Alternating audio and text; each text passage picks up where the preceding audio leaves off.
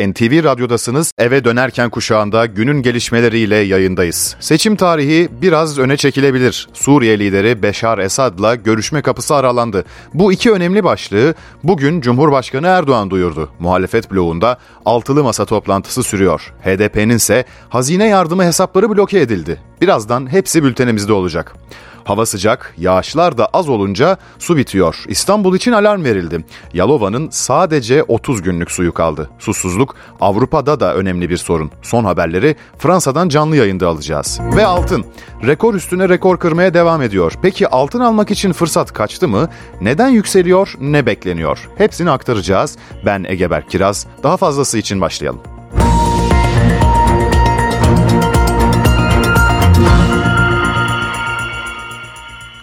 Siyasette günlerdir konuşulan konu erken seçim olacak mı, ne zaman olacak? Cumhurbaşkanı Erdoğan'dan bugün bu konuda açıklama geldi. Seçim tarihinin biraz öne çekilebileceği mesajını verdi. Erdoğan bu arada altılı masaya da çattı. Mevsim şartlarını dikkate alarak belki birazcık öne çekerek tarihini güncelleyeceğimiz 2023 seçimlerinin önemini en iyi sizler biliyorsunuz. Yarın seçim olacakmış gibi gece gündüz demeden çalışıyoruz.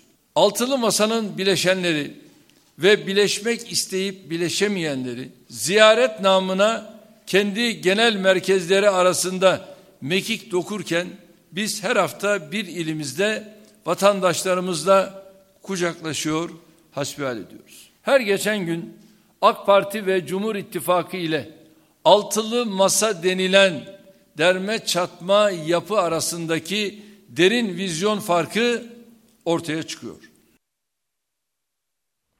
Cumhurbaşkanı AK Parti genişletilmiş il başkanları toplantısında dış politikada en sıcak başlık olan Suriye ile yürütülen görüşmelere ilişkin de mesaj verdi. Bakanlar düzeyindeki toplantı sonrası liderler buluşmasının gerçekleşebileceğini söyledi. Rusya, Türkiye, Suriye olarak istihbarat, savunma bakanlarımızın Moskova'da biliyorsunuz bir araya gelişleriyle bir süreç başlattık. Dışişleri Bakanlarımızı yine üçlü olarak bir araya getireceğiz. Daha sonra da gelişmelere göre liderler olarak bir araya geleceğiz. Derdimiz bölgedeki sükuneti, suhuleti sağlamak, bölgede barışı egemen kılmak. Muhalefetin gündemiyle devam edelim. Altılı Masa 10. toplantısını bugün yapıyor. Masadaki konu ortak hükümet programı. Toplantı halen sürüyor. Kulislerden notları almak için Ankara'ya bağlanacağız şimdi. NTV'den Özden Erkuş. randevu 10. toplantı için bir araya gelindi. Bu kez ev sahibi Gelecek Partisi ve onun genel başkanı Ahmet Davutoğlu'ydu. Saatler 12'yi gösterdiğinde altılı masa liderlerini tek tek e, kapıda karşıladı Ahmet Davutoğlu. Ardından da toplantıya geçildi. Hemen belirtelim bugünkü toplantıda liderler toplantısında ana başlık altılı masanın hükümet programı olacak. Bu çerçevede uzunca bir süredir hazırlıklar devam ediyordu. Alt komisyonlar yazımı tamamlamıştı. Liderlerin üzerinde mutabık kaldığı, üzerinde mutabık olmadığı bazı konu başlıkları vardı. İşte üzerinde mutabık olunmayan konu başlıklarına ilişkin liderler tarafından son bir değerlendirme yapılmasına ardından da altılı masanın hükümet programına son şeklinin verilmesi verilmesini bekliyoruz bugünkü toplantıda. Tabi siyasetin önemli tartışma alanlarından bir tanesi artık meclis süreci başlayacak olan başörtüsüne serbestlik getiren anayasa teklifi. Bu çerçevede altılı masaya e, İyi Parti Genel Başkanı Meral Akşener bu konuda altılı masanın görüşünü ortaya koymamız gerekir çıkışıyla geldi. Bu çerçevede bu yönde bir değerlendirme yapılmasını da bekliyoruz. Tabi altılı masa toplantılarının tamamında gündemde olan soru altılı masanın adayı kim olacak sorusu. Bu toplantıda da yine bu konunun ele alınması bekleniyor. Zira altılı masa liderlerinden bazılarının toplantı öncesinde açıklamaları oldu. Onlardan biri Saadet Partisi Genel Başkanı'ydı. Bugünkü toplantıda bu konunun gündeme geleceğini söyledi. Deva Partisi Genel Başkanı Ali Babacan da altılı masa beni aday olarak gösterirse hem seçilebilirim hem de iyi şekilde yaparım ama bu altılı masanın mutabakatıyla olabilecek bir şey ifadesini kullanmıştı. Bu çerçevede e, altılı masanın adayı kim olacak e, konusunda bir değerlendirme yapılmasını da bekliyoruz. Tabi az önce Cumhurbaşkanı Recep Tayyip Erdoğan'ın açıklamasını dinledik. Seçimlerin 14 Mayıs'ta yapılmasına ilişkin bir beklenti oluşmaya başladı. Bu çerçevede bu yeni seçim tarihine ilişkin altılı masanın görüşü sonucu ne olacak? Bunları da toplantının bitiminde yapılacak yazılı açıklamada bulma ihtimalimiz oldukça yüksek. Dediğimiz gibi 5 saatten bu yana toplantı devam ediyor. Toplantı tamamlandıktan sonra ise hem altılı masa e, liderler toplantısında alınan kararlar hem de altılı masanın takvimine ilişkin ayrıntıların olduğu yazılı bir açıklama yapılacak. Özden Erkuş Ankara'dan bildirdi.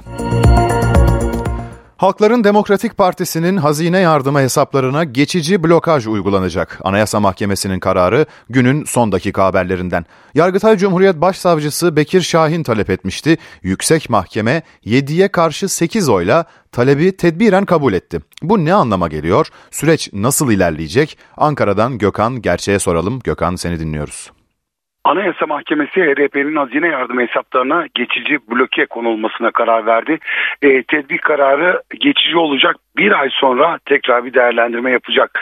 E, Yargıtay Cumhuriyet Başsavcısı Bekir Şahin HDP'nin temelli kapatılması istemiyle açtığı davada terör örgütüyle organik bağının devam ettiği hazine kaynaklarının örgüte aktarıldığı gerekçesiyle partinin hazine yardımı bulunan hesaplarına bloke konulmasını istemişti.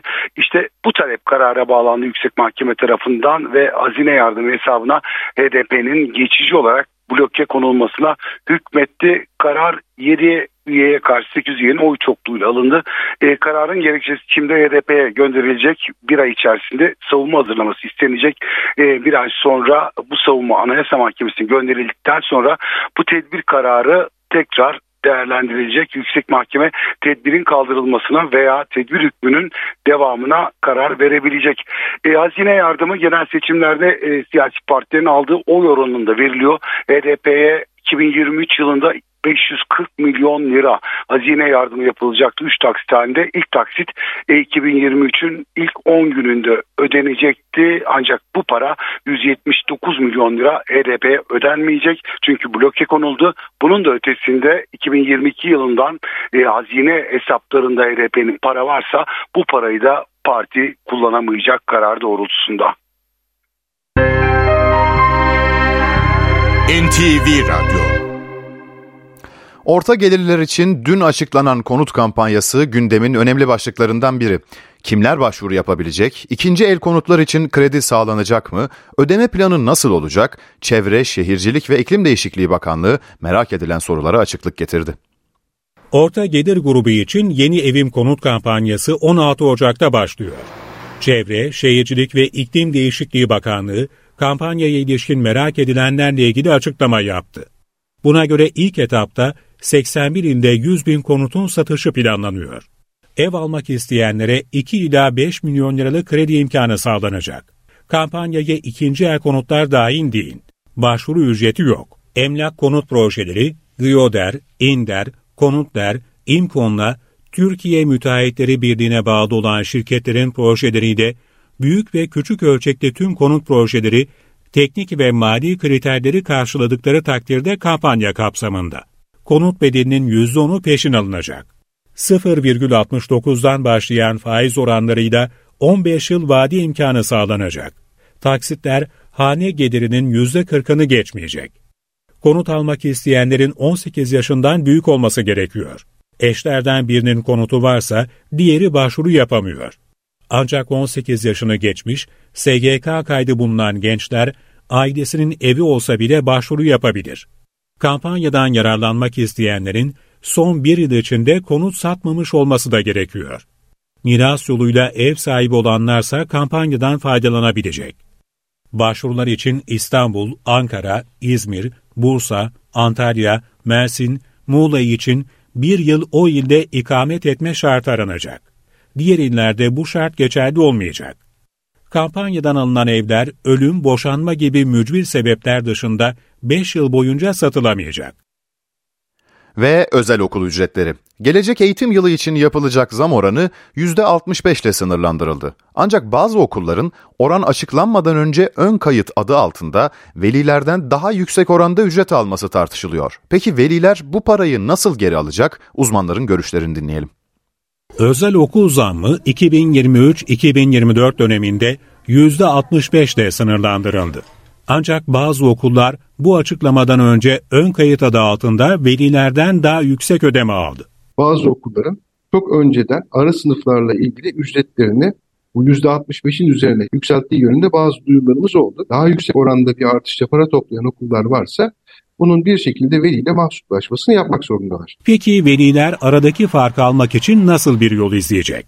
Öncelikle okula başvurup Milli Eğitim Bakanlığı'nın aldığı karar uyarınca %65'in üzerinde ödemiş bulunduğum bedelin tarafıma iadesini rica ediyorum diyecek. Çözüm sağlanmazsa da tüketici hakem heyetlerine başvurusunu gerçekleştirir. Veliler çocukların teslim ettikleri eğitim kurumuyla karşı karşıya gelmek istemiyorlar. O nedenle Milli Eğitim Bakanlığı'nın devreye girerek bir genel yayınlaması ya da bir duyuru yapması çok yerinde olacaktır. %65 zam oranı yalnızca ara sınıflar için geçerli.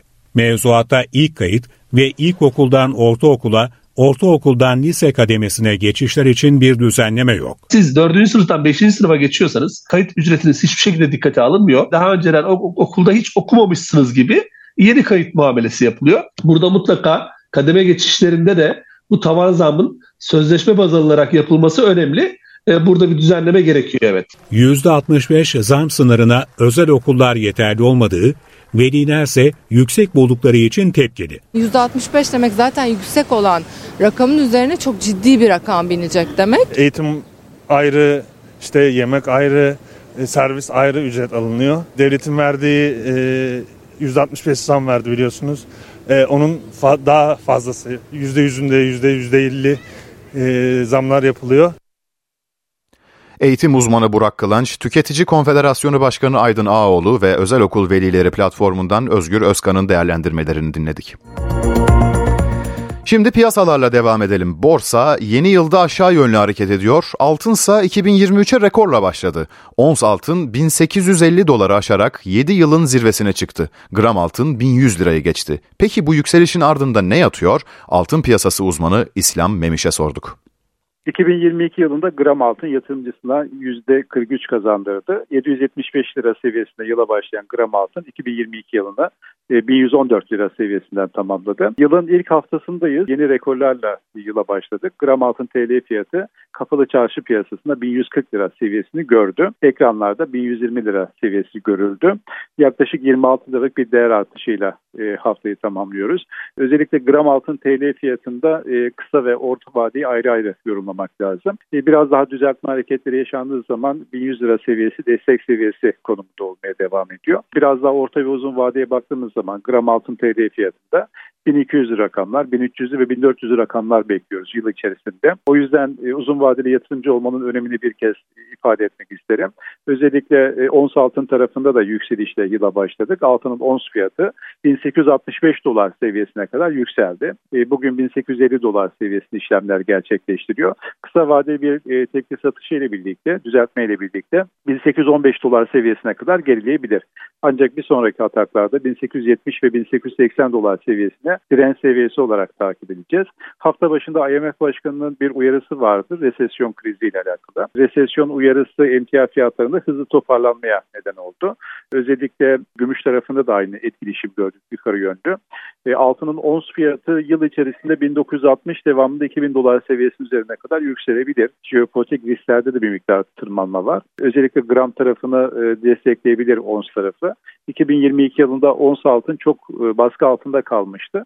Ama 2023 yılında tekrar yükselme ihtimalini güçlü gördüğümü söyleyebilirim. Kısa vadede yatırımcılarımıza, düğün yapacak olan vatandaşlarımıza veya altın yatırımı yapacak olan vatandaşlarımıza orta ve uzun vadeyi göz önünde bulundurdukları zaman 1100 rakamların bir alım fırsatı olduğunu söyleyebiliriz. Özellikle hem jeopolitik riskler hem resesyon riski emtia fiyatlarında altın ve gümüş gibi değerli metalleri e, pozitif yönde e, destekler ve e, önümüzdeki aylarda 1200 lira rakamları konuşuruz diye tahmin ediyorum.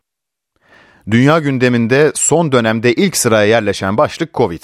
Amerika'da hızla yayılan omikronun alt varyantı XBB 1.5 endişeleri arttırdı.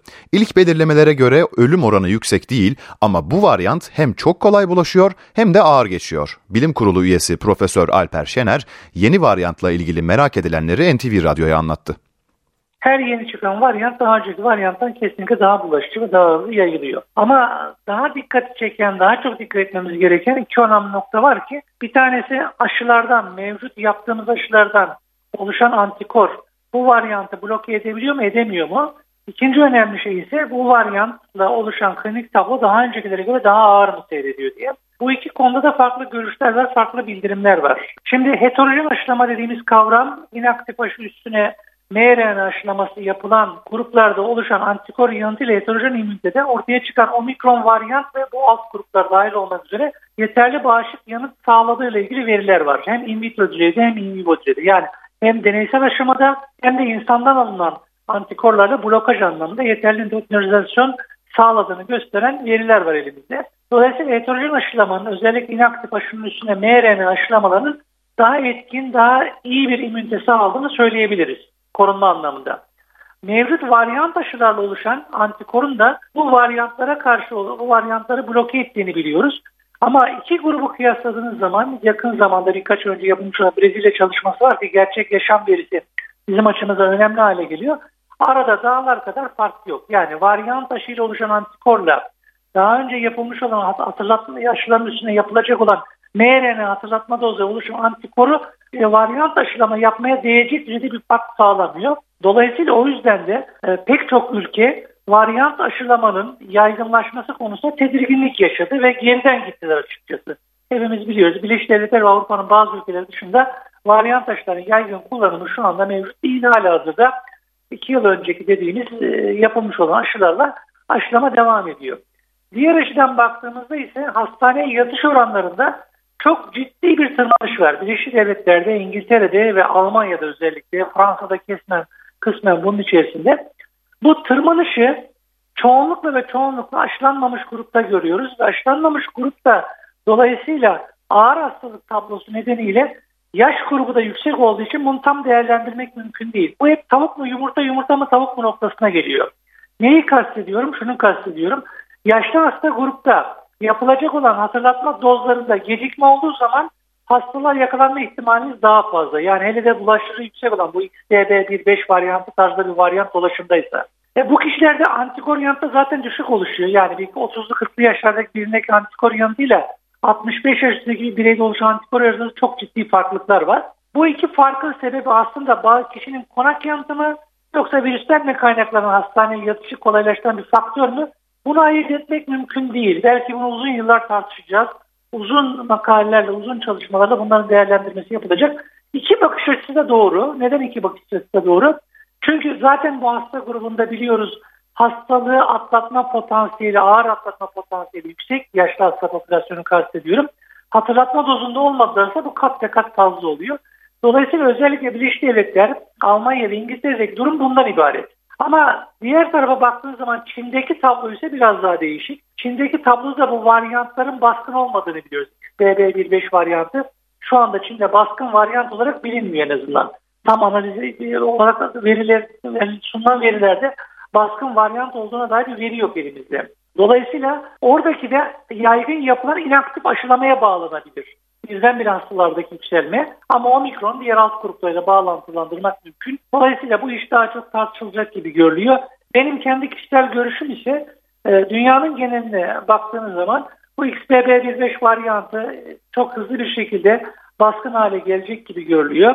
Varyant aşılamaların, varyant aşıların yaygın yapılmasına gerekli yok gibi görülüyor. En azından sadece belli bir grup için ayrılabilir bu grup. Yani 65 yaş üstüne artı bağışıklığı baskılanmış grup için yani antikor yanıtı yeterli oluşmayan grup için denilebilir. Avrupa'da biliyorsunuz bazı ülkeler belli önlemler almaya başladı özellikle Çin'den gelen yolculara karşı. Türkiye'de de böyle bir önleme ihtiyaç var mı sizce? Türkiye'de transit yol olarak hava trafiğini bilmiyorum. Yani Çin'den çok fazla yolcu geliyor gidiyor mu o konuya hakim değilim ama Avrupa Birliği ülkelerinde bu çok da tartışılıyor. Yakın zamanda Birleşik Devletleri tartışıldı. Bu varyant aslında Çin'den gelen bir varyant değil, Denova varyant. Yani ülkenin içine çıkan bir varyant olduğu gösterildi Birleşik Devletler'de. O yüzden Avrupa Birliği'ne girişiyle ilgili bir kaygı varsa onların yapması doğal. İtalya uygulamaya başladı biliyorsunuz. Ama Türkiye'den de Denova butik varyantlar çıkıp çıkmadığına bakmak lazım. Bunun için ne lazım? Elimizde veri lazım. Varyant analizi yapılması lazım. Varyant analizi yapılmadığı bir ortamda Türkiye havuzunda, viral havuzunda varyant dışarıdan mı gelecek endişesi yaşamak çok akılcı değil. Covid'de yeni varyant endişe yaratırken Avrupa'da 3 ülke ise grip nedeniyle salgın ilan etti. Belçika Ulusal Halk Sağlığı Enstitüsü grip vakalarının koronavirüs vakalarıyla eşdeğer olduğunu aktardı. Hastaneler üzerindeki yük arttı, sağlık çalışanlarının hastalığa yakalanmasıyla hasta kabulleri yavaşladı. Gribi salgın ilan eden ülkeler arasına Almanya ve Slovakya'da katıldı. Türkiye'de son 52 yılın en sıcak Aralık ayı yaşandı. Yağışların da azalmasıyla barajlar kurudu, su sıkıntısı başladı. Yalova'da içme suyunu karşılayan Gökçe Barajı'nda sadece 30 günlük su kaldı. İstanbul'da durum ne? Haberimizi dinleyelim. İstanbul'un su ihtiyacını karşılayan 10 barajın ortalama su miktarı %32 geriledi. Yalova'nın da sadece bir aylık suyu kaldı. %18'lik bir doluluk oranımız kaldı. Bu da e, Yalova'nın %30-35 e, günlük bir suyuna tekabül ediyor. Gökçe Barajı 36 milyon metreküp kapasitesiyle Yalovalıların içme suyu ihtiyacını karşılıyor. Baraj günde ortalama 100 bin metreküp su tüketen kenti besliyor. Ancak yağış yetersizliği yüzünden baraj alarm vermeye başladı. Gökçe Barajı'nın %82'si yetersiz yağışlar nedeniyle kurudu. Sadece 3 milyon metreküp su kaldı. Kentteki su sorununun ciddi boyutlara ulaşmaması için tasarruflu kullanılması yönünde sürekli uyarı yapılıyor. Yağmurların yağmaması biraz e, suyun e, azalmasına neden oldu. Önümüzdeki haftadan sonra inşallah eğer bir kar yağışı olursa ki e, meteorolojinin söylemleri de bu yönde su sıkıntısı yaşamayız ama e, olmasa büyük bir sıkıntı var. İstanbul'un su havzalarındaki rezervler de azalıyor. İSKİ verilerine göre şehrin ihtiyacını karşılayan 10 barajdaki ortalama su seviyesi %32'ye gerilemiş durumda. Geçen yıl aynı dönemde bu oran %48,5 olarak ölçülmüştü. Ali Bey Barajı'nın su seviyesi ise %18'e kadar geriledi. Drone görüntülerinde baraj suyunun iyice çekildiği, eskiden su olan yerlerin tamamen kuruduğu görülüyor. Avrupa'da kurak geçen kışla mücadele ediyor. Kıta genelinde son 500 yılın en kurak dönemi yaşanıyor. Uzmanlara göre yaşanan bu olağan dışı hava durumunun nedeni iklim krizi. Ülke ülke Avrupa'da son durumu öğrenmek için Strasbourg'a bağlanıyoruz. NTV temsilcisi Kayhan Karaca'yı dinleyelim. Geçen yıl rekor düzeyde kuraklık ve orman yangınlarına sahne olan Avrupa, şimdi de tarihinin en ılıman kışlarından birini yaşıyor. Normalde soğuk ve yağışlı geçen Aralık sonu Ocak başı döneminde kıta genelinde sıcaklıklar mevsim normallerinin üstünde seyrediyor. Fransa, Hollanda, Danimarka, İsviçre, Polonya, Çekya, Almanya, Belçika, Letonya veya Litvanya gibi ülkelerde 31 Aralık ve 1 Ocak günleri rekor düzeyde sıcaklıklar kaydedildi. Sıcaklık yeni yıl gecesi Almanya'nın başkenti Berlin'de 16, İsviçre'nin Zürih kentinde ise 16,6 derece oldu. İsviçre Alplerinin kuzeyindeki Jura kantonu yeni yıla 21 dereceyle merhaba dedi. Uzmanlar İsviçre Alplerinin kuzeyinde tüm zamanların en sıcak Ocak ayından söz ediyor.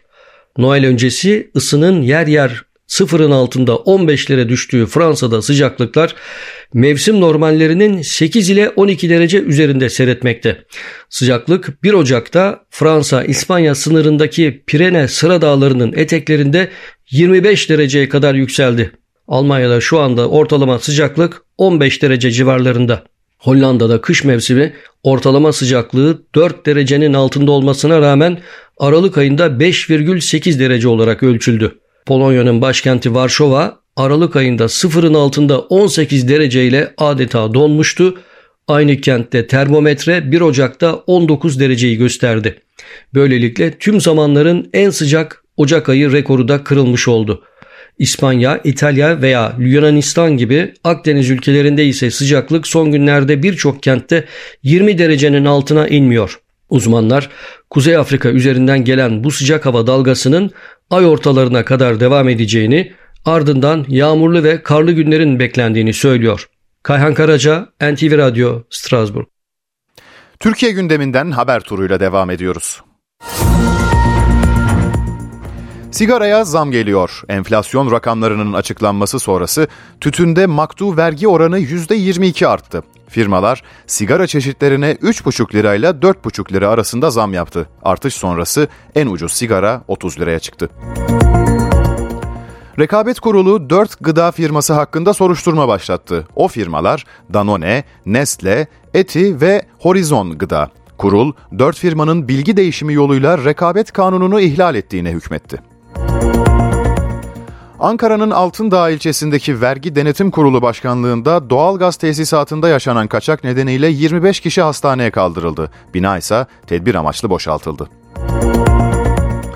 Hamsi fiyatlarından haber verelim. Karadeniz'de hamsinin kilosu 25 ila 50 liradan satışa sunuluyor. Trabzon'da alabalık 60, mezgit 50 ila 80, somon 100, palamut ve istavrit de 50 liradan tezgahlarda. Ve bugün sosyal medyada gündem yaratan Tekirdağ'da vitrininde fare gezen pasta fırını mühürlendi. Fırının önünden geçen bir kişi pastaları yiyen fareyi cep telefonuyla görüntüleyip sosyal medyada yayınladı. Görüntüler üzerine Tekirdağ zabıta, zabıtası, zabıtası ve Tarım İl Müdürlüğü ekipleri inceleme yaptı. Mühürlenen pastacıya ayrıca 46.159 lira idari para cezası kesildi.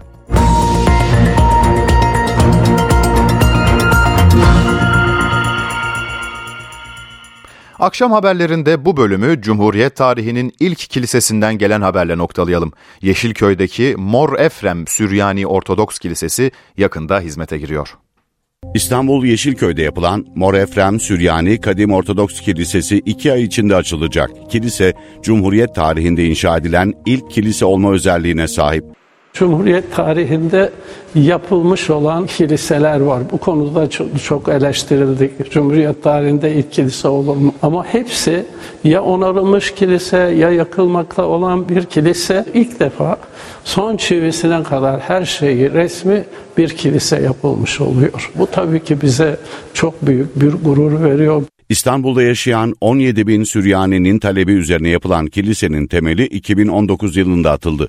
Daha önce tarla başında 1844'te kurulmuş olan bir kilisemiz var.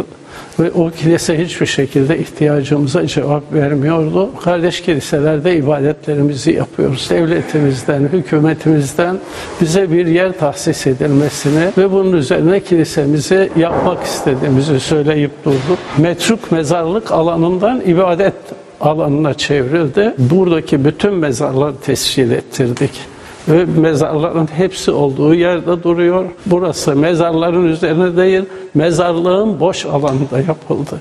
Beş katlı olarak projelendirilen kilisenin bir katı ayin bittikten sonra cemaatin toplanacağı, vaftiz, taziye, düğün gibi törenlerin yapılacağı kültür salonuna ayrıldı. Yaklaşık 4 milyon dolara mal olan kilise cemaatin bağışlarıyla inşa edildi. Borsa İstanbul Ulusal Yüz Endeksi 5146 seviyesinden işlem görüyor. Serbest piyasada dolar 18.77, euro 19.82 seviyesinde. Euro dolar paritesi 1.05, altının onsu 1835 dolarda. Kapalı çarşıda gram altın 1107 liradan satılıyor, çeyrek altınsa 1830 liradan alıcı buluyor. Brent petrolün varil fiyatı 78 dolar. NTV Radyo, Türkiye'nin haber radyosu. İstanbul'da eve dönüş trafiğinde yoğunluk seviyesi %69'larda. Basın Ekspres Mahmut Bey hattındaki yoğunluk sürüyor. Avcılar, Beylikdüzü'nde trafik güçlükle ilerliyor. Çağlayan, Mecidiyeköy'deki yoğunluk 15 Temmuz Şehitler Köprüsü'ne kadar uzanıyor. Anadolu'dan geçişler bu dakikalarda akıcı. Anadolu'da D100 Karayolu'nda Bostancı, Göztepe, Cevizli bölgesi iki istikamette de yoğun görünüyor. Diğer tarafta Hastal'dan itibaren başlayan yoğunluk Kavacı'ya kadar devam ediyor. Fatih Sultan Mehmet Köprüsü'ne geçişler Anadolu yakası için bu dakikalarda açık. Yolda olanlara güvenli yolculuklar.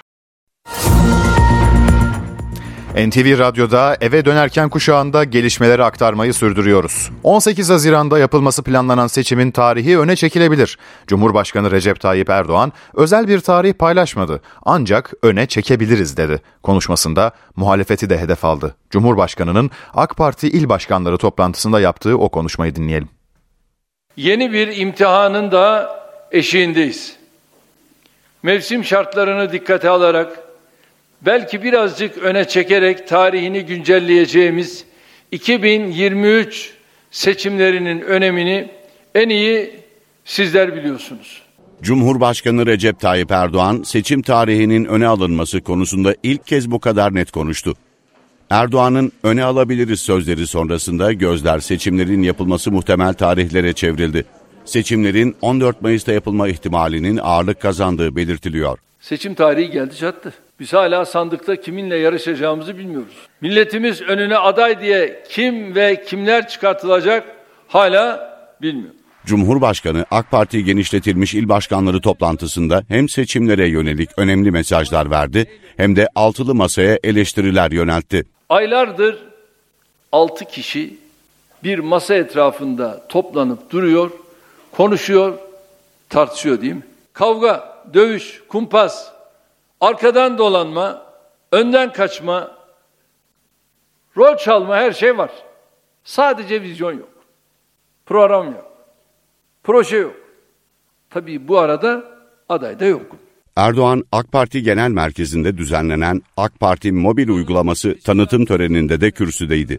Cumhurbaşkanı CHP Genel Başkanı Kemal Kılıçdaroğlu'na Bizontele filmi göndermeli eleştiriler yöneltti. Bizim icraatlarımızın yetiştiği yere vizon tele muhalefetin hayalleri bile yetişemez. Bunların teknoloji bilgisi meşhur bir filmimizdeki Zeki Müren de bizi görecek mi sahnesiyle anlatılan o seviyeyi henüz geçememiştir. Cumhurbaşkanı Erdoğan, Ukrayna Savaşı konusunda telefon diplomasisini de sürdürüyor. Erdoğan, gün içinde önce Rusya Devlet Başkanı Putin'le görüştü, müzakere çağrılarının tek taraflı ateşkes ilanı ve adil çözüm vizyonuyla desteklenmesi gerektiğini dile getirdi. Sonrasında ise Ukrayna Devlet Başkanı Zelenski'yi aradı. Görüşmede Türkiye'nin Ukrayna'ya insani yardım ve enerji konusunda sağladığı destek ele alındı. Erdoğan, Rusya ve Ukrayna arasında kalıcı barışın tesisi için Türkiye olarak ara buluculuk, ara buluculuk görevini üstlenmeye hazır olduklarını ifade etti. Mecliste yaşanan dokunulmazlık tartışması haberiyle devam edelim. Karma Komisyon, CHP'li Ali Mahir Başarır ve İyi Partili Lütfü Türkkan'ın dokunulmazlıklarının kaldırılmasına ilişkin fezlekeleri 11 Ocak'ta görüşme kararı aldı. Bu adım genel kurulda tansiyonu yükseltti. İyi Parti Kocaeli Milletvekili Lütfü Türkkan ve CHP Mersin Milletvekili Ali Mahir Başarır'ın dokunulmazlıklarının kaldırılmasına ilişkin fezlekeler gelecek hafta karma komisyon gündemine gelecek. Meclis Anayasa ve Adalet Komisyonu bu iki fezlekeyi dönem sonuna bırakmak yerine görüşme kararı aldı. Mahir Başarır mahkeme basmamıştır. Hakimin talimatla verdiği bir karara tepki göstermiştir. Kim bir şehidin kardeşine küfür eder? Dokunulmazlık hiç kimseye insan olmaktan kaynaklı hakların rencide edilmesi hakkını vermez. Küfür etmeyi, tahkir etmeyi, mahkeme basmayı asla kapsamaz. Fezlekelerin komisyon gündemine alınması Meclis Genel Kurulu'nda iktidarla muhalefeti karşı karşıya getirdi. Komisyon kendi gündemine hakimdir. Binlerce dosya yoktur. Toplumsal infiali de göz önünde bulundurarak bir karar almıştır. İnanıyor musunuz? İnanarak mı söylüyorsunuz? Komisyon gündemine hakim. Yani 1760 tane dosya var. Aynı mahiyette de 104, 194 tane dosya var. O zaman kriter ne? Ya bu arkadaşlar hırsızlık mı yapmış ya? Teröre mi bulaşmış? Ne yapmış da bu adamları çektiniz buldunuz kardeşim? İyi Partili Türkan'ın şehit yakınına yönelik ifadeleri nedeniyle dokunulmazlığının kaldırılması istenmişti. CHP'li Başarır hakkında da Yalova'da mahkeme heyetine yönelik tepkisi nedeniyle fezleke hazırlanmıştı. Komisyon dokunulmazlıklarının kaldırılması yönünde karar alırsa dosyalar genel kurula gelecek.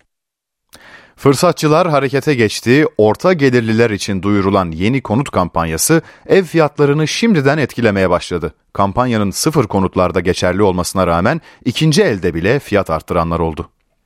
Yeni evim konut kampanyası duyuruldu. Bazı ilanlarda fiyatlar bir anda artırıldı. İlk kez evini alacaklara sıfır konutlarda geçerli olmak üzere 15 yıl vadeli %0,69 faiz imkanıyla kredi verilecek. Kredi kampanyası açıklandı ancak daha başlamadı.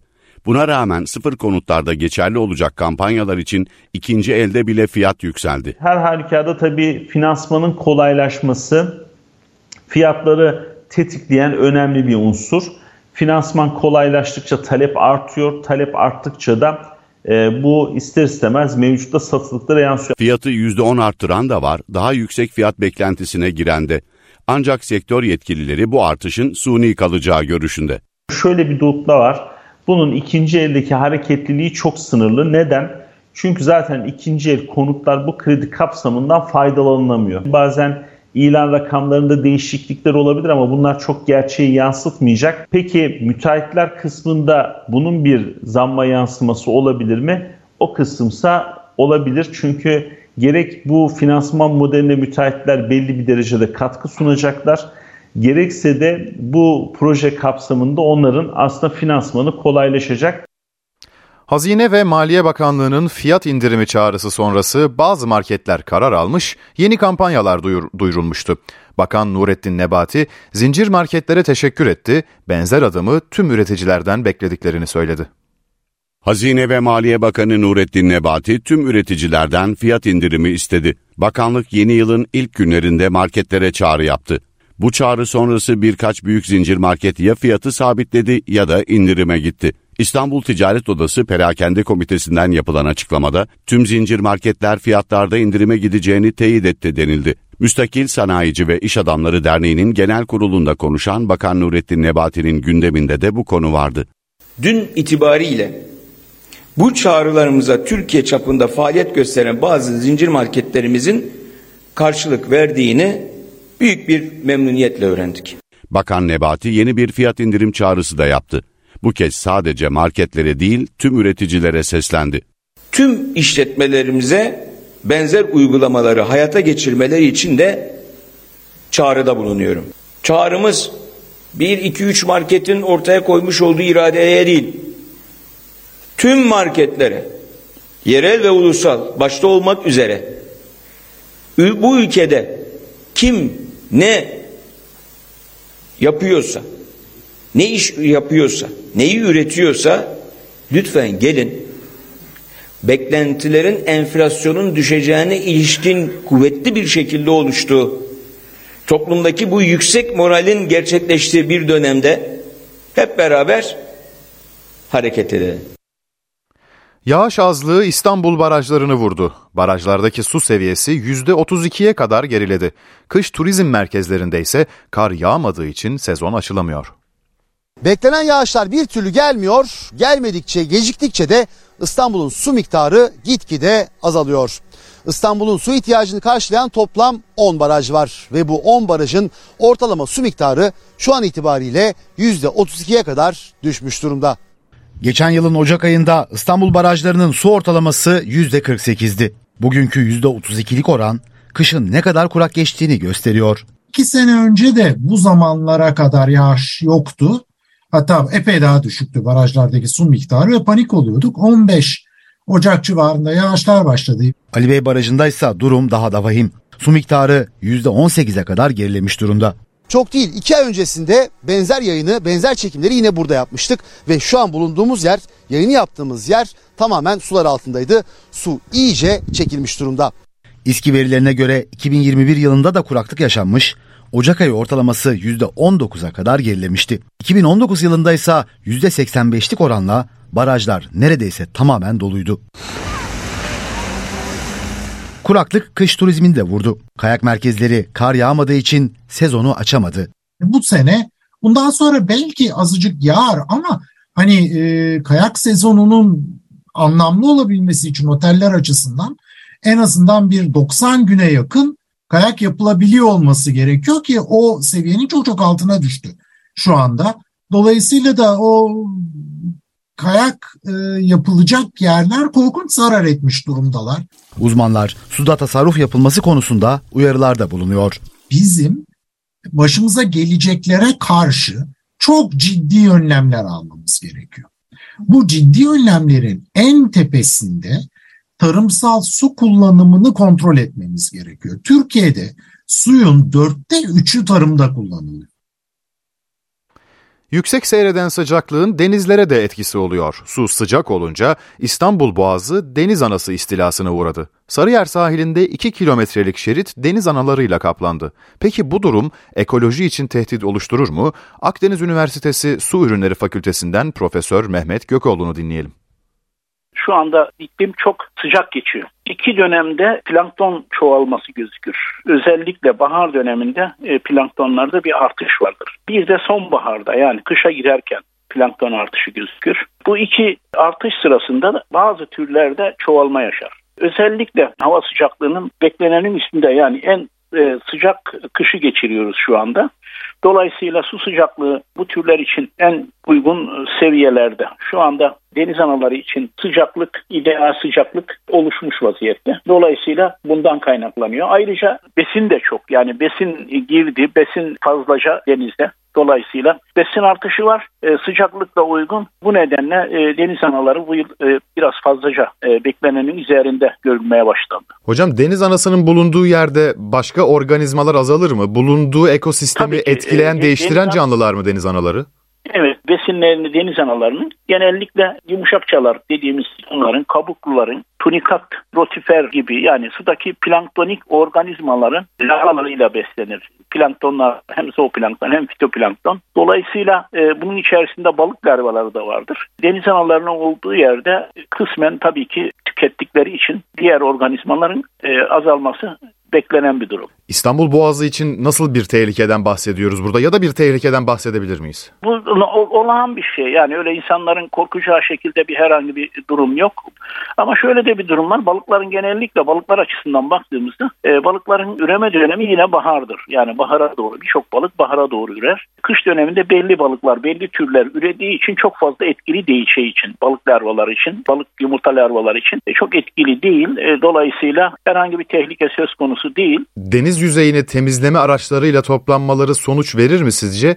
Ee, Tabii ki. Yani e, mümkün olduğunca popülasyon azaltılır. Deniz yüzeyinden deniz araçlarıyla toplanması hem kirliliği temizler hem de bunlar, bunların da alınması bir bakıma de- deniz suyunun temiz kalmasını sağlar. Havalar biraz daha mevsim no- normallerine gerileyince deniz anaları popülasyonunda azalma göreceğiz öyle mi? Tabii ki e, artı su e, boğazdaki akıntı da biraz artacak. Çünkü yağış bol olursa Karadeniz bölgesine de yağış çok düşeceği için e, akıntı artacak. Dolayısıyla e, boğazdaki bir yoğunluğu azaltacaktır. Bunun yanında sadece yani e, su havaların sıcak gitmesi değil. Dediğim gibi besin de var. Besin bol olduğu zaman bu ortam oluşuyor. Biz araştırıcılara göre en büyük plankton zaten deniz anası kendisidir. Planktonların çoğalması da uygun koşullarda normaldir. Özellikle deniz anaları 9 derece ile 19 derece arasında bizim bu İstanbul Boğazı'ndaki ay deniz anası olarak adlandırdığımız Aurel aur- aurita dediğimiz bilimsel ismi olan deniz anası için ideal sıcaklık 9 ile 19 derece arası. Şimdi zannediyorum şu anda 16-17 derece civarı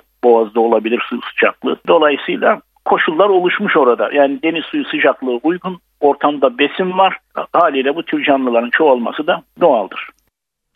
Bültenimize sıcak bir gelişmeyle devam ediyoruz. Eski Ülkü Ocakları Başkanı Sinan Ateş'in öldürülmesiyle ilgili soruşturmadaki gelişmeleri aktaracağız. İki özel harekat polisi tutuklama talebiyle mahkemeye sevk edildi. Ayrıntılar Gökhan Gerçek'te. Ya e, cinayeti iki özel harekat polisinin İstanbul e, Özel Harekat Şube Müdürlüğü'nde görevli, görevli iki polisinde karıştığı tespit edildi. Üç gündür Ankara Emniyet Müdürlüğü Asayiş Şube Müdürlüğü'nde sorgudaydı. AG ve MCG isimli özel harekat polisleri az evvel sav- savcılık sorguları sona erdi ve e, tutuklanma talebiyle kasten öldürme suçlamasıyla tutuklanma talebiyle suç ceza hakimliğine sevk edildi. Ankara polisi soruşturma genişlettikçe, derinleştikçe çarpıcı bilgilere ulaşılı, ulaşıyor. Evet, tetiği çeken isim YD. Çok sayıda suç kaydı var. 35 yıla kadar hapis sistemiyle 4 yıldır aranan bir isimdi. YD'nin İstanbul'dan Ankara'ya bir minibüste özel harekat polisleriyle birlikte geldiği tespit edildi. Evet YD'nin arama kaydı vardı. Durdurulduğu her yerde gözaltına alma ihtimali vardı.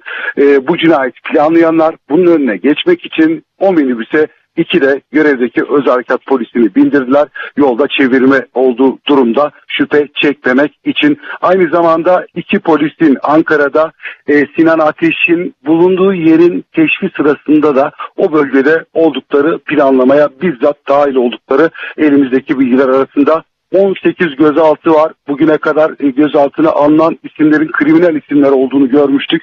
Çok sayıda cinayet, yaralama ve e, uyuşturucu maddeden kaydı olan isimler olduğunu görmüştük ama e, onlara iki de polis dahil oldu. İstanbul Özel Şube Müdürlüğü'nde görevli AG ve MCG de gözaltındaydı. Az evvel tutuklama talebiyle e, suç ceza hakimliğine sevk edildiklerini öğrendik.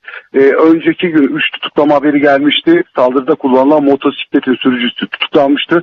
E, dün de 3 tutuklama oldu. Bir denetimli serbestlik kararı verilmişti. E, bugün 4 kişi yine tutuklanma talebiyle Sinan Ateş'in öldürülmesine ilişkin soruşturmada tutuklanma talebiyle suç ceza hakimliğine sevk edildi. Ayrıntıları Gökhan Gerçek'ten aldık. İstanbul'da bir taksi şoförünün içinde iki kadının bulunduğu araca kasten çarptığı iddia edildi. Adli kontrolle serbest kalan zanlının 63 suç kaydı olduğu ortaya çıktı. Yanıt aranan soru şu, sabıka geçmişi olan biri nasıl olur da taksi şoförlüğü yapabilir? Hukukçu görüşü aktaralım. Peşlerindeki taksiden kurtulmaya çalıştılar. Ancak şoför iki kadının bulunduğu otomobili takip etmeyi sürdürdü. Arka arkaya araca çarptı. Takip kilometrelerce devam etti. Sürücü ancak bir hastanenin önüne sığınarak kurtulabildi. Polisleri görüp kaçan taksici daha sonra yakalandı. 35 yaşındaki Ramazan Şen'in 35'i hırsızlık olmak üzere toplam 63 suç kaydı olduğu belirlendi. Mahkemeye çıkarılan şüpheli suçlamaları kabul etmedi. Araca kaza sonucu çarptığını öne sürdü. Ehliyetine el koyuldu. Adli kontrolle serbest bırakıldı. Araçla gelip arkadan çarpmak, kasıtlı olarak çarpmak bunun suç unsuru olarak kanundaki yeri nedir? Kovuşturma aşamasında failin kastı e, araştırılacak. Belki e, failin amacı hırsızlık. Belki e, zaten e, bir e, yaralama e, belki var olayda. Mala zarar verme zaten var sonuç olarak. E, hatta kişinin e, huzur ve sükununu bozma e, suçu burada gündeme gelecektir.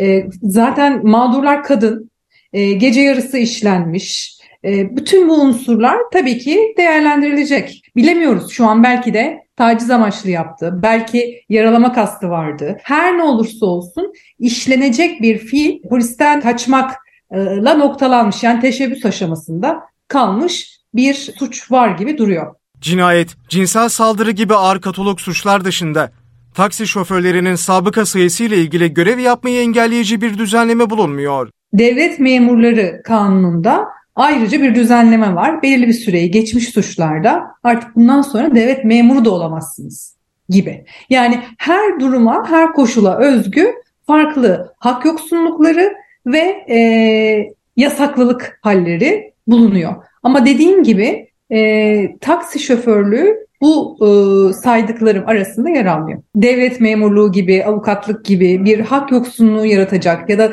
daimi olarak bu meslekler meslekten çıkarılmayı e, gerektiren özel bir düzenleme yok tak, e, şoförlük için. 21 yaşındaki üniversite öğrencisi Gülistan Doku 3 yıl önce Tunceli'de kaybolmuştu. Tüm aramalara rağmen genç kıza ulaşılamadı. Birçok iş- soru işareti yanıtsız kaldı. Yüzlerce saatlik kamera görüntüsü izlendi. Aylarca barajda arama yapıldı. Türkiye sürekli onu konuştu. Aradan 1097 gün geçti ama üniversiteli Gülistan Doku'dan hala bir haber alınamadı. 21 yaşındaki Gülistan Doku Tunceli'de Muzur Üniversitesi Çocuk Gelişimi Bölümü 2. sınıf öğrencisiydi. 5 Ocak 2020 günü kaldığı yurttan ayrıldıktan sonra kendisinden bir daha haber alınamadı. Diyarbakır'da yaşayan ailesi Gülistan'ın kaybolduğu gün Tunceli'ye giderek güvenlik güçlerine ihbarda bulundu. O andan itibaren arama çalışmaları başlatıldı. Gülistan Doku'nun cep telefonunun en son Uzunçayır Baraj Gölü çevresinde sinyal verdiği belirlendi. Aramalar orada yoğunlaşsa da aradan geçen sürede genç kıza ait hiçbir iz bulunamadı. Kent genelinde 650 saatlik görüntü titizlikle incelendi. Çok sayıda kişinin ifadesine başvuruldu. Genç kız kaybolmadan önce erkek arkadaşı Zeynal Abrakov'la görüşmüştü. Doku ailesinin şikayeti üzerine şüpheli 2 yıl sonra gözaltına alınıp serbest bırakıldı. Ayrıca şüphelinin Tunceli'de polis olarak görev yapan üvey babası Engin Yücel, genç kız hakkında elde ettiği bilgileri sosyal medya hesabından paylaştığı gerekçesiyle meslekten ihraç edildi. NTV Radyo Bir son dakika haberi. Rusya, Ortodoksların Noel'i nedeniyle 6-7 Ocak tarihleri arasında ateşkes ilan edileceğini duyurdu. Açıklama Kremlin'den geldi. Ateşkes 6 Ocak öğlen başlayacak, 7 Ocak gece yarısı sona erecek. Vatikan'da 31 Aralık'ta hayatını kaybeden 95 yaşındaki eski Papa 16. Benedikt bugün son yolculuğuna uğurlandı. Benedikt için eski Papa olmasından dolayı Vatikan'da resmi devlet töreni yerine sade bir cenaze töreni düzenlendi. Törende İtalya ve Almanya devlet başkanları da hazır bulundu. Cenaze nedeniyle Vatikan'da üst düzey güvenlik önlemleri alındı. Vatikan hava sahası geçici bir süre kapatıldı. Törenin ardından eski papanın naaşı San Pietro Bazilikası'nın altında bulunan mezarlar odasında defnedildi. 16. Benedikt 600 yıl sonra istifa eden ilk papa olmuştu. Benedikt 2013'te fiziksel ve ruhsal sağlığındaki gerilemeyi gerekçe göstererek görevinden ayrılmıştı. Kraliyet görevlerini bırakarak Amerika'da yaşamaya başlayan Prens Harry'nin kaleme aldığı kitap önümüzdeki hafta piyasaya çıkıyor. İngiliz Guardian gazetesi kitabın bir kopyasına ulaştı. Kitapta çarpıcı ifadeler var. Harry'nin çıkmadan ses getiren kitabına dair notları Londra'dan Gökhan Bozkurt aktaracak. Kraliyet ailesi geçen yıl Prens Harry ve Meghan Markle çiftinden gelen sarsıcı iddialarla sona erdirmişti. Anlaşılan o ki yeni yılda da Prens Harry'nin kraliyet ailesine yönelik iddiaları çok tartışılacak, çok konuşulacak gibi. Prens Harry'nin yazdığı Spare isimli kitap 10 Ocak'ta piyasaya çıkacak. Ama otobiyografi şeklinde yazdığı bu kitap daha yayınlanmadan ve verdiği röportajların röportajlarda yer alan iddialar daha sindirilmeden gelen ilk sızıntılar şok etmiş durumda. Guardian gazetesinin New York muhabiri e, kitabın bir kopyasına ulaştı ve oradan detayları paylaşmaya başladı. Prens Harry'nin abi tarafından dövüldüğü iddiası çok tartışılacak başlıklardan biri olacak hiç şüphe yok ki. Prens William tarafından fiziksel saldırıya uğradığını öne sürüyor Harry ve abinin bunu eşi Meghan Markle'dan da saklamasını istediğini anlatıyor.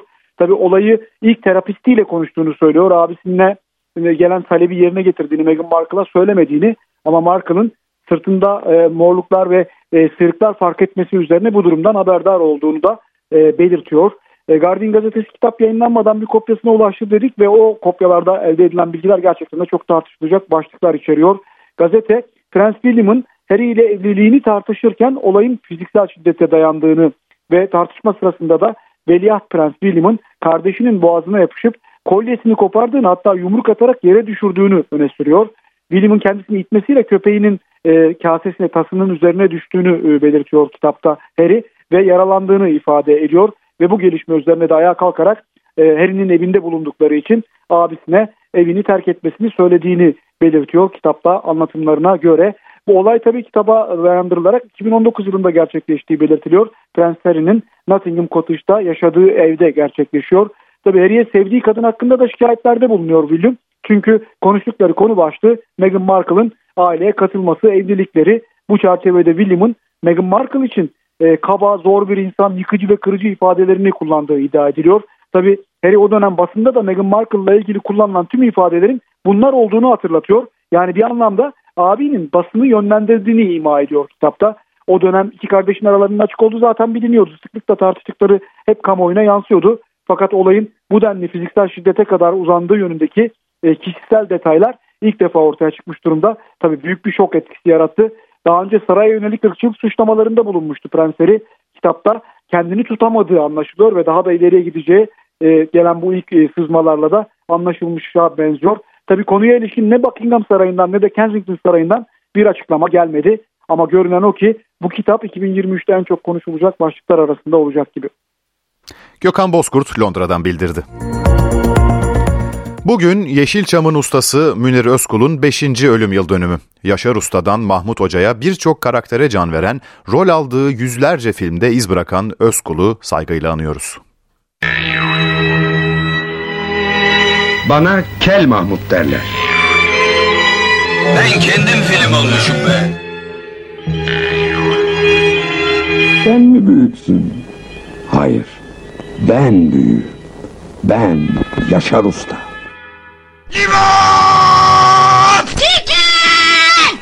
Vermeyeceksin. Verdim git. Ben tüccar değilim. Eğitimciyim.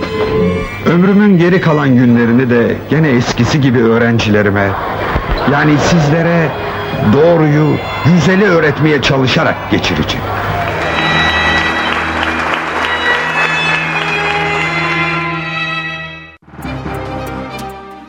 Borsa İstanbul Ulusal 100 Endeksi 5116 seviyesinden işlem görüyor. Serbest piyasada dolar 18.77, euro 19.79 seviyesinde. Euro dolar paritesi 1.05, altının onsu 1829 dolarda. Kapalı çarşıda gram altın 1103 liradan satılıyor, çeyrek altınsa 1824 liradan alıcı buluyor. Brent petrolün varil fiyatı 78 dolar. Galatasaray'da Mauro Icardi Fenerbahçe derbisi öncesinde takıma döndü. Arjantinli Yıldız bugünkü çalışmanın tamamında sahada yer aldı. Tedavisi sona eren Yıldız futbolcu pazar günü maç kadrosunda yer alacak. Sarı kırmızılı formayla 6 maça çıkan Icardi 4 gol attı, 3 asist yaptı. Fenerbahçe'nin son dönemdeki formda isimlerinden Joshua King derbi öncesinde heyecanlı. Galatasaray maçının önemini bildiğini söyleyen Norveçli futbolcu, pazar günü kimin daha iyi olduğunu göreceğiz dedi. Fenerbahçeli Joshua King Galatasaray derbisini heyecanla bekliyor. Sarı lacivertlilerin Norveçli golcüsü Türkiye'ye geldiğinden beri bu maç için sabırsızlandığını söyledi. Of course, uh, I, I heard about that, that rumor. Fenerbahçe'ye transfer olurken en yakın arkadaşım bana derbinin öneminden bahsetmişti. Ben de buraya gelince ilk olarak Galatasaray maçının fikstürdeki yerine baktım. Pazar günü için sabırsızlanıyorum. Elbette gol atmayı istiyorum ama önemli olan şampiyonluk yarışındaki maçı kazanmak. King Galatasaray Teknik Direktörü Okan Buruk'un hafta içinde Fenerbahçe'den bir gün sonra oynadıkları için dezavantajlı oldukları yönündeki görüşüne katılmıyor. Bunun bize avantaj sağladığını düşünmüyorum. Çünkü biz de deplasmandan döndük. Bu yüzden bir gün sonra oynamanın bir bahane olduğunu düşünmüyorum. Galatasaray'ın Ankara gücü maçını izledim. Derbi için iki takım da hazır. Kimin daha iyi olduğunu pazar günü göreceğiz. Derbi hazırlıklarını sürdüren Fenerbahçe'de Galatasaray mücadelesi öncesinde tek eksik var. Ener Valencia'nın takımla çalışmalara başlamasının ardından tedavisi süren Joao Pedro dışındaki futbolcular Jorge Jesus'tan forma bekleyecek. VAR kayıtlarının açıklanmasının ardından federasyonun bir daha görev vermeyeceğini açıkladığı Özgüç Türkalp hakemliği bıraktı. Sivas Spor Galatasaray maçındaki hatanın sorumluluğunu üstlenen Türkalp, güven erozyonu yarattım dedi.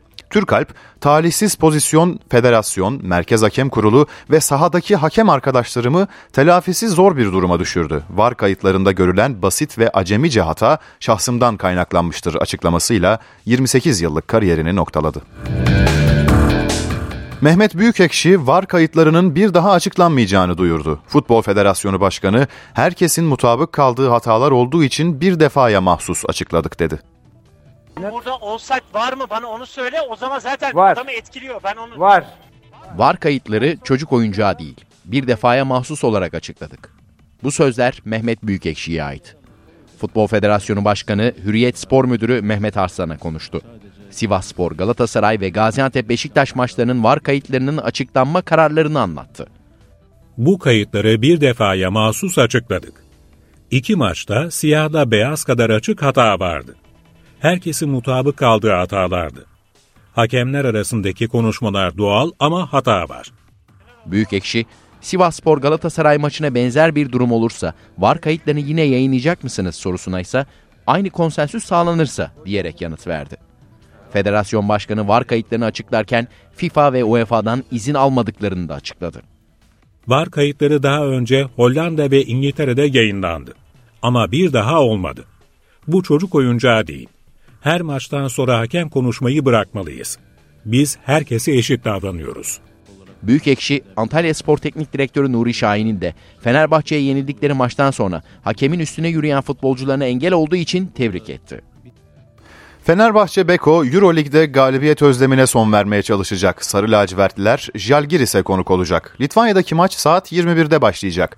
Euroleague'de uzun süre liderlik koltuğunda oturan Fenerbahçe Beko son 4 maçını kaybetti ve haftaya 5. sırada girdi. 8 galibiyetle Jalgiris ise 9. basamakta yer alıyor.